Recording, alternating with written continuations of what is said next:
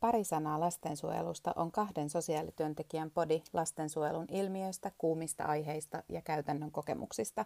Mikä innostaa, mikä saa aamukahvin väärään kurkkuun.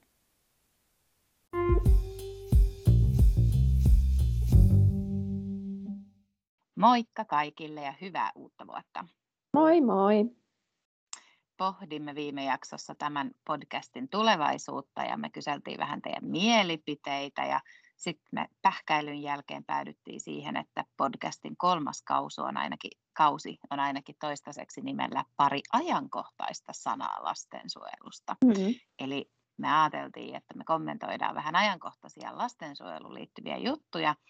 Ja me ei ihan vielä osata sanoa, että millaisella julkaisutiheydellä jaksoja tulee, mutta tässähän nyt myös edellisestä jaksosta ei maltettu odottaa kovin pitkään. No ei, ei todellakaan, mutta et katsotaan nyt sitten niitä, jos me ruvetaan kehittämään tätä podcastia johonkin ihan vallan uuteen suuntaan, niin sitten katsotaan, katsotaan sitä vähän myöhemmin, kun meidän molempien elämäntilanne on sellainen, että mahdollistaa tarkemmat aikataulut ja muut, mutta toivottavasti tämä meidän väliaikaisratkaisu miellyttää myös teitä.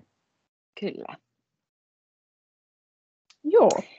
No joo, Mites? mutta aihe, niin. niin. Aiheenahan me päätettiin, joka on hyvinkin ajankohtainen ja sen takia siitä pitää puhua juuri nyt. Eli mikäs muukaan kuin aluevaalit ja mm. politiikka mm. ylipäänsä. Tietysti toivomme, että keltään ei ole mennyt vielä ohi, että ennakkoäänestys itse asiassa äh, on käynnissä mm. hyvinvointi-aluevaaleissa. Oletko jo äänestänyt Tuuli ja millä perusteella äänestäisit?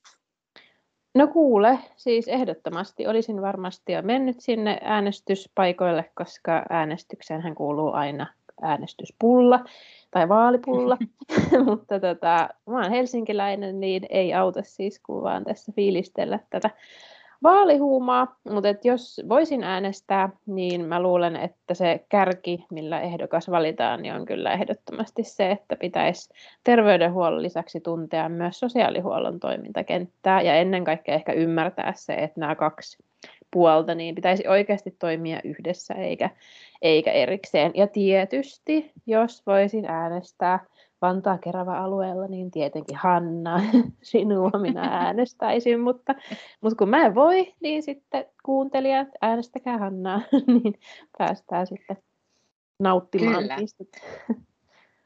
Se on äh, paljon helpompaa kuulla, tota, kun mennä äänestyskoppiin, kun voi äänestää itseensä, mutta mm li- ei mennä nyt sen kummemmin tähän aiheeseen, koska tämä podcasti ei ole tarkoitus olla nyt vaali, mun vaaliasiaa, vaan ihan oikeasti tähän nyt lastensuojelun no ja politiikan asiaan. Mutta mitäs eri näkökulmia hei tähän ajankohtaiseen aiheeseen on, olikaan meillä? Hmm. No vaikka mitä. Mä mietin, että pitäisikö aloittaa siitä, että että lastensuojelu on politiikkaa ainakin nyt sen kautta, että koko sitä lastensuojelutyötähän ohjaa ennen kaikkea lastensuojelulaki, ja sehän nyt on tietysti monimutkainen, uh, miten laki lopulta sitten muodostuu, ja, ja, ja sitten lopulta eduskunta sen sitten hyväksyy, että siinähän on monia eri vaiheita ja eri viranomaiset ja eri poliittiset päättäjät ja tahot ja vaikuttajasidosryhmät ja,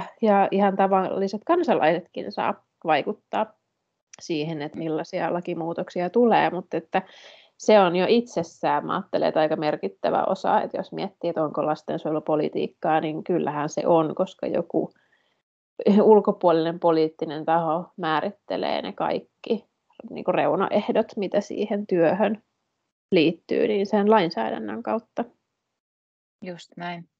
Ja viimeisin lakimuutos, joka itse asiassa astui voimaan tässä vuoden alusta, niin sehän pitää sisällään kaikenlaisia muutoksia. Ja muun muassa just mm. tämä aiemminkin mainittu asiakasmitoitus, mitä me kyllä monessa podcastissa ollaan jo mainittu, niin varmaan mm. kaikki kuuntelijat sen nyt viimeistään nyt tuntee, niin se on astunut voimaan. Ja, ja kyllähän taas siihen sen takana ja taustalla – on taas niin kuin ehkä rakenteellisen sosiaalityön näkökulmasta tosi vahvaa lobbaustyötä, mitä kyllä. nimenomaan kyllä tähän politiikkaan kuuluu. On, on, ja siis vuosia, että tämähän ei ole mikään lyhyt, lyhytjänteinen juttu, vaan vuosien työ, että ollaan tässä pisteessä, mm. ja hienoa, että ollaan. Mutta tota, no sit mä luulen, että varmaan toinen pointti siihen, että miksi lastensuojelu voisi ajatella, että se nimenomaan on politiikkaa, niin on se, että kuntien ja, ja nyt tietysti tulevaisuudessa näiden hyvinvointialueiden valtuutetut ja päättäjät, niin he säätelee esimerkiksi sitä, että millaisella budjetilla tai ylipäänsä niin kuin resursseilla, että niin kuin perustetaanko joku vakanssi vai eikö perusteta ja, ja näin poispäin, niin miten sitä lastensuojelua voidaan toteuttaa. Että sitten se käytännön työn suunnittelu ja mihin se raha käytetään ja millä tavalla yksittäiset työntekijät työskentelee, niin se on jo sitten taas ihan muiden ihmisten kuin näiden valtuutettujen asiaa, mutta se, että mm. se raha nyt vaan määrittelee sen, että miten voidaan töitä tehdä, niin tämähän tulee sieltä, niin kaipa mm. se aika lailla politiikkaa on. Niinpä. Ja sitten jos mennään vielä kauemmas, niin lastensuojeluhan on myös osa lapsipolitiikkaa, joka koskettaa kaikkia mahdollisia osa-alueita, joilla on joku kytkös lapsiin. Mm. Niin, se on ihan totta. Ja nythän on tämä uusi lapsistrategia muun muassa, siitäkin me ollaan puhuttu. Ja, mm. ja tämä kehittyy koko ajan, että, että monille on varmaankin vielä aika vierasta sellainen, että mitä se lapsipolitiikka oikeastaan edes on, lapsivaikutusten arvioinnit ja näin, näin päin pois. Mutta varmaan jostain niin kuin ihan historiankin näkökulmasta olisi joskus mielenkiintoista puhua siitä, että miten lastensuojelu ja lapsipolitiikka on kehittynyt ylipäänsä Suomessa pidemmälläkin ajalla. Ja jos miettii, että mistä maan, maan aikojen alussa kaikki on lähtenyt siitä, että mies on niin se perheenpää, sitten nainen on joku miehen jatke ja lapsi sitten mm. vielä jotain alhaisempaa kastia. Ja tästähän on tietysti menty aika paljonkin eteenpäin toki, mutta että mm. edelleen yhteiskunnassa tehdään aika paljon päätöksiä nimenomaan aikuisten etu edellä, minkä no ehkä nyt ihan viimeisimpinä päivinä on taas osoittanut nämä koronarajoitukset, että, että osa haluaa viedä lapsilta ainutlaatuisen lapsuuden sillä perusteella, että aikuisilla olisi vapaammat ja turvallisemmat olot. Eli kyllä me ollaan vielä vähän, vähän tota kaukana siitä, että voitaisiin todeta, että me toimitaan vaikka tämmöinen lapsipolitiikka ja lapsen etu edellä yhteiskunnallisissa mm. päätöksissä.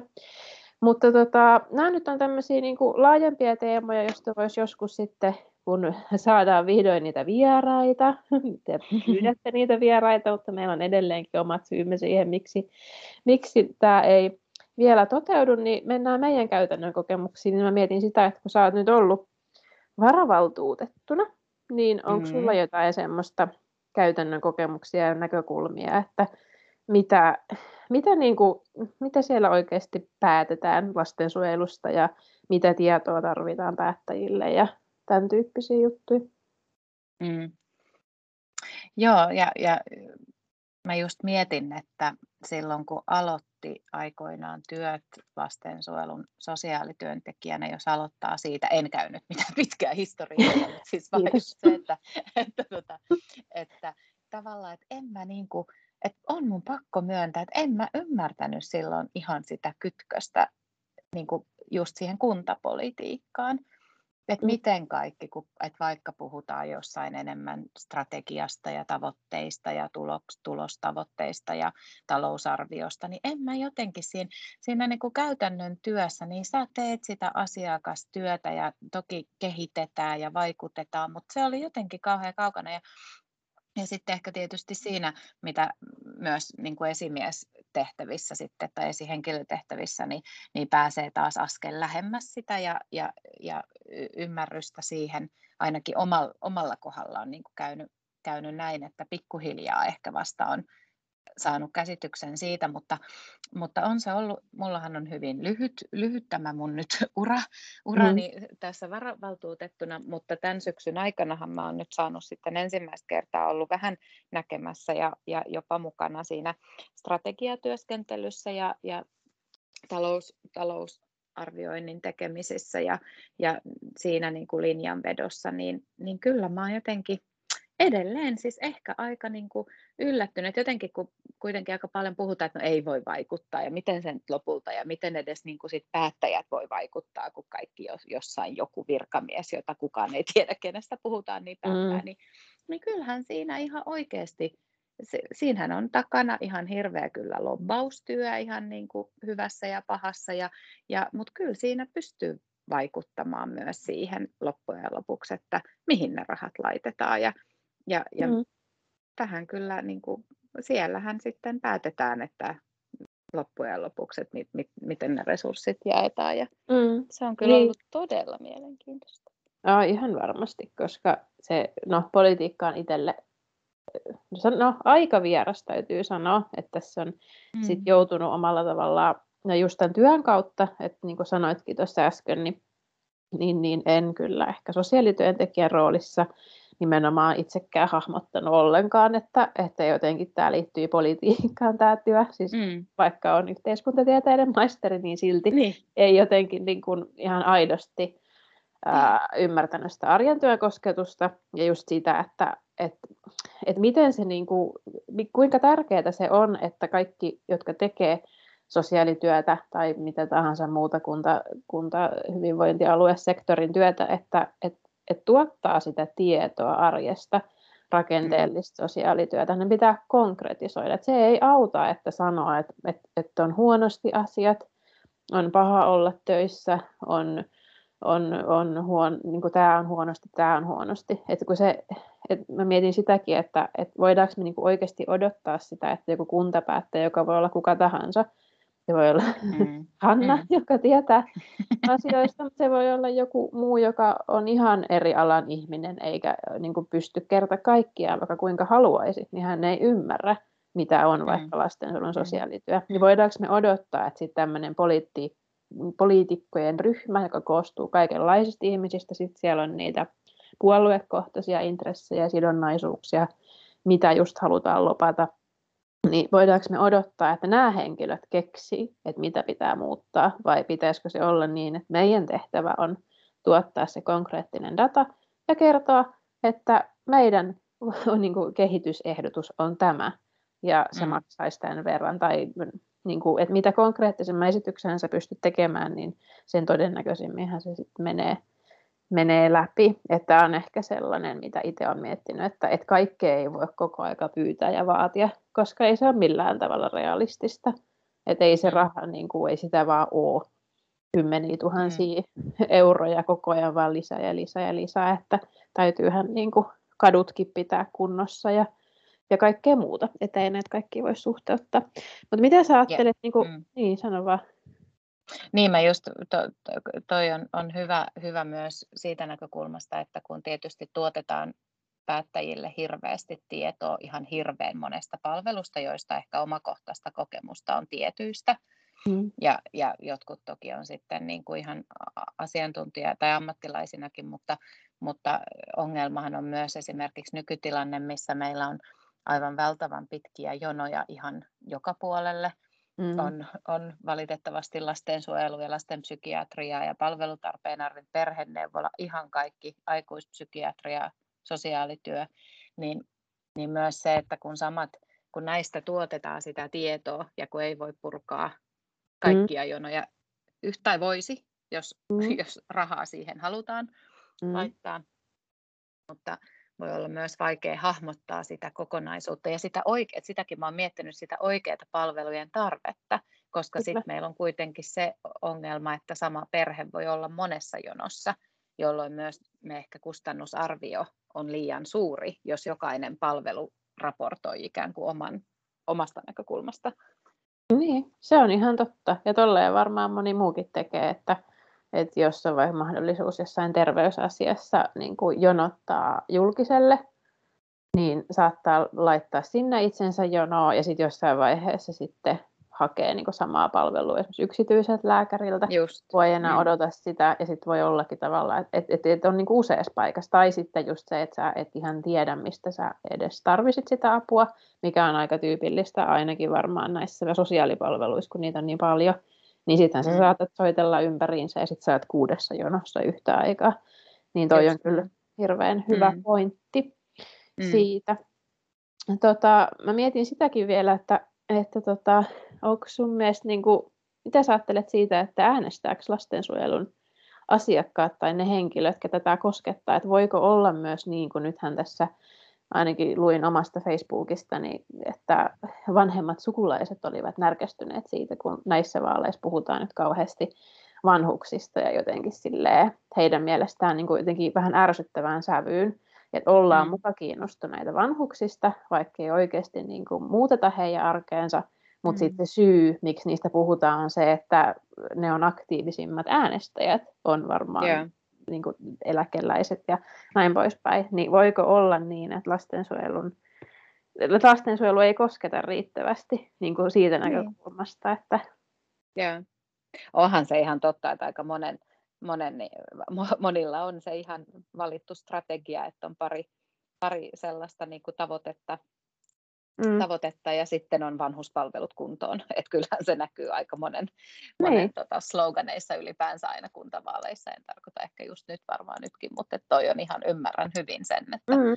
että tota, ja, ja näinhän se on, että esimerkiksi lastensuojeluhan on hyvä esimerkki siitä, että, että varmaan niin kuin sellaista äänestäjäkuntaa ei välttämättä siinä ole, että mm. sitten ehkä jotkut nostaa sitten esiin vaikka vaaliteemana hyvin niin kuin lastensuojelukriittistä näkökulmaa, joka voi saada ehkä huomiota, mm. mutta, mutta tota, muutoin niin, niin varmaan ihan myös siitä, että tietysti vaaliteemat on sellaisia, mitä, mitä yritetään saada ääniä ja, mm. ja varhaisen tuen palvelujen käyttäjiä, jos miettii vaikka lapsiperheitä, niin on suurempi todennäköisyys saada sitten äänestäjiä sitä kautta, että lupaa varhaisen tuen palveluita. Mm, niin, no ihan totta.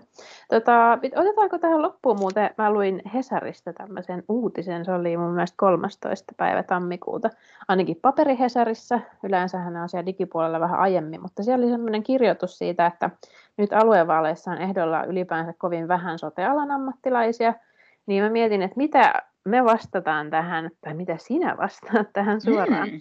suoraan lainaukseen, tämä vaalitentti nytten. Niin, tällainen, tällainen lainaus oli siellä, että, että päätöksenteon kohteena olevien alojen ihmisillä ei ole tämmöisen yhden asiantuntijan arvion mukaan välttämättä kannustimia hakea hyvinvointialueelta kustannustehokasta toimintaa että he ovat pikemminkin ihmisiä, joilla on intressi maksimoida rahan käyttö sekä sen takia, että he ensisijaisesti välittävät esimerkiksi potilaista ja haluavat tarjota hyvää hoitoa, mutta toki myös esimerkiksi sen takia, että omiin miellyttäviin työolosuhteisiin haluttaisiin vaikuttaa. Ja tämä ää, asiantuntija, jota siitä oli haastateltu, niin on tutkinut aikaisemmin tämmöistä laajempaa ryhmää kunta-alan ammattilaisten osallistumisesta kuntapäätöksentekoon, ja tämä ryhmä havaitsi, että mitä enemmän kuntatyöntekijöitä oli valtuustossa, niin sitä suuremmat olivat sote-menot kunnissa. Mm. Niin, onko se näin? niin. Onko no, tota... äänestää sua?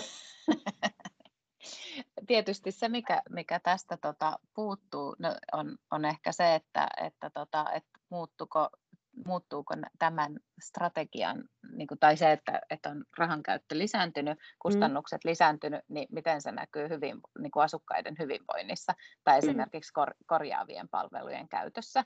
Mm. Mutta tunnistan, mä voin sanoa, että mä tunnistan tätä, että, että välitän asiakkaista, asukkaista mm. ja, ja välitän lastensuojelun asiakkaista, asiakkaista ja heidän hyvinvoinnista ja just toi, että haluaa että on hyviä palveluja, koska me mm. nähdään just, että mitä käy, kun ei ole hyviä palveluja. Ja mm. toki esimerkiksi tunnistan myös tuonne, että haluaa todellakin vaikuttaa työolosuhteisiin, koska uskon, että sitä kautta asiakkaatkin saa parempaa palvelua. Mutta mm. jäin ehkä silleen miettimään, tota, että ongelmahan on myös se, että kun kaikki haluaa sitä, että satsataan varhaisen tuen palveluihin, jotta vältytään korjaavista palveluista. Sehän on ihan selvää, kaikki on ihan yhtämielisiä näissäkin vaaleissa nyt siitä, mm. ainakin tässä vaiheessa. Mutta sitten me tehdään kuitenkin, että kun kaikki niin kun ratkaisut tehdään aina sen yhden poliittisen kauden niin yli tai valtuustokauden yli, niin eihän me siinä ajassa vielä saada aikaiseksi tätä, vaan, vaan tilanne voi olla eri. Eli ensin meidän pitää ehkä kasvattaa kuluja ja sitten kymmenen vuoden päästä katsoa, että mitä tapahtuu. Että silleen on vähän kriittinen, että kyllä mä ajattelen, että me tarvitaan meitä. meitä ammattilaisiakin tähän kuntapäätöksentekoon. Ja sitten toki painotan myös sitä, että ei vaan sinne valtuustoon, vaan, vaan kyllähän meidän täytyy saada niin kuin sosiaalisen raportoinnin keinoin ne työntekijät, jotka oikeasti on töissä siinä hmm. hyvinvointialueella tai kunnassa. Mutta menikö tämä nyt ihan poliittiseksi puheeksi kuule? Meidän täytyy äkkiä siirtyä eteenpäin. No, sehän on tämän, tämän aihe. Niin, kyllä. Mm. No mutta meillä oli uusi konsepti, mutta mennäänkö kuule suoraan vanhaan loppukysymykseen? Onko lastensuojelupolitiikkaa? Mitä sä sanot? No kuule, mä taidan sanoa nyt sillä lailla, että koska sä oot meistä se, joka on vaaleissa ehdolla, niin vastaa ihan itse tähän kysymykseen. ja, no niin. No, tota, no, siinä on varmaan kaksi puolta. että et toisaalta on just se vaikuttamistyö ja se, että heikommassa asemassa olevien puolustaminen ja heidän asioiden ajaminen ö, kuuluu sosiaalityöhön ihan aina. Mm. Ja ne on sellaisia eettisiä periaatteita ja, ja moraalitason ehkä asioita, mitkä ei minusta liity sillä tavoin politiikkaan. Mutta niin kuin tässä jaksossakin on tullut esiin, niin sitten kun tullaan rahaan ja siihen, että miten se jaetaan, mistä loppujen lopuksi erityisesti kuntapolitiikassa tai tulevissa hyvinvointialueilla on kyse, niin kyllähän silloin lastensuojelukin liikkittyy hyvin vahvasti politiikkaan. Mm, no näinhän se taitaa olla, mutta mitä mieltä te muuta olette? Jatketaan Instassa ja Twitterissä. Moikka!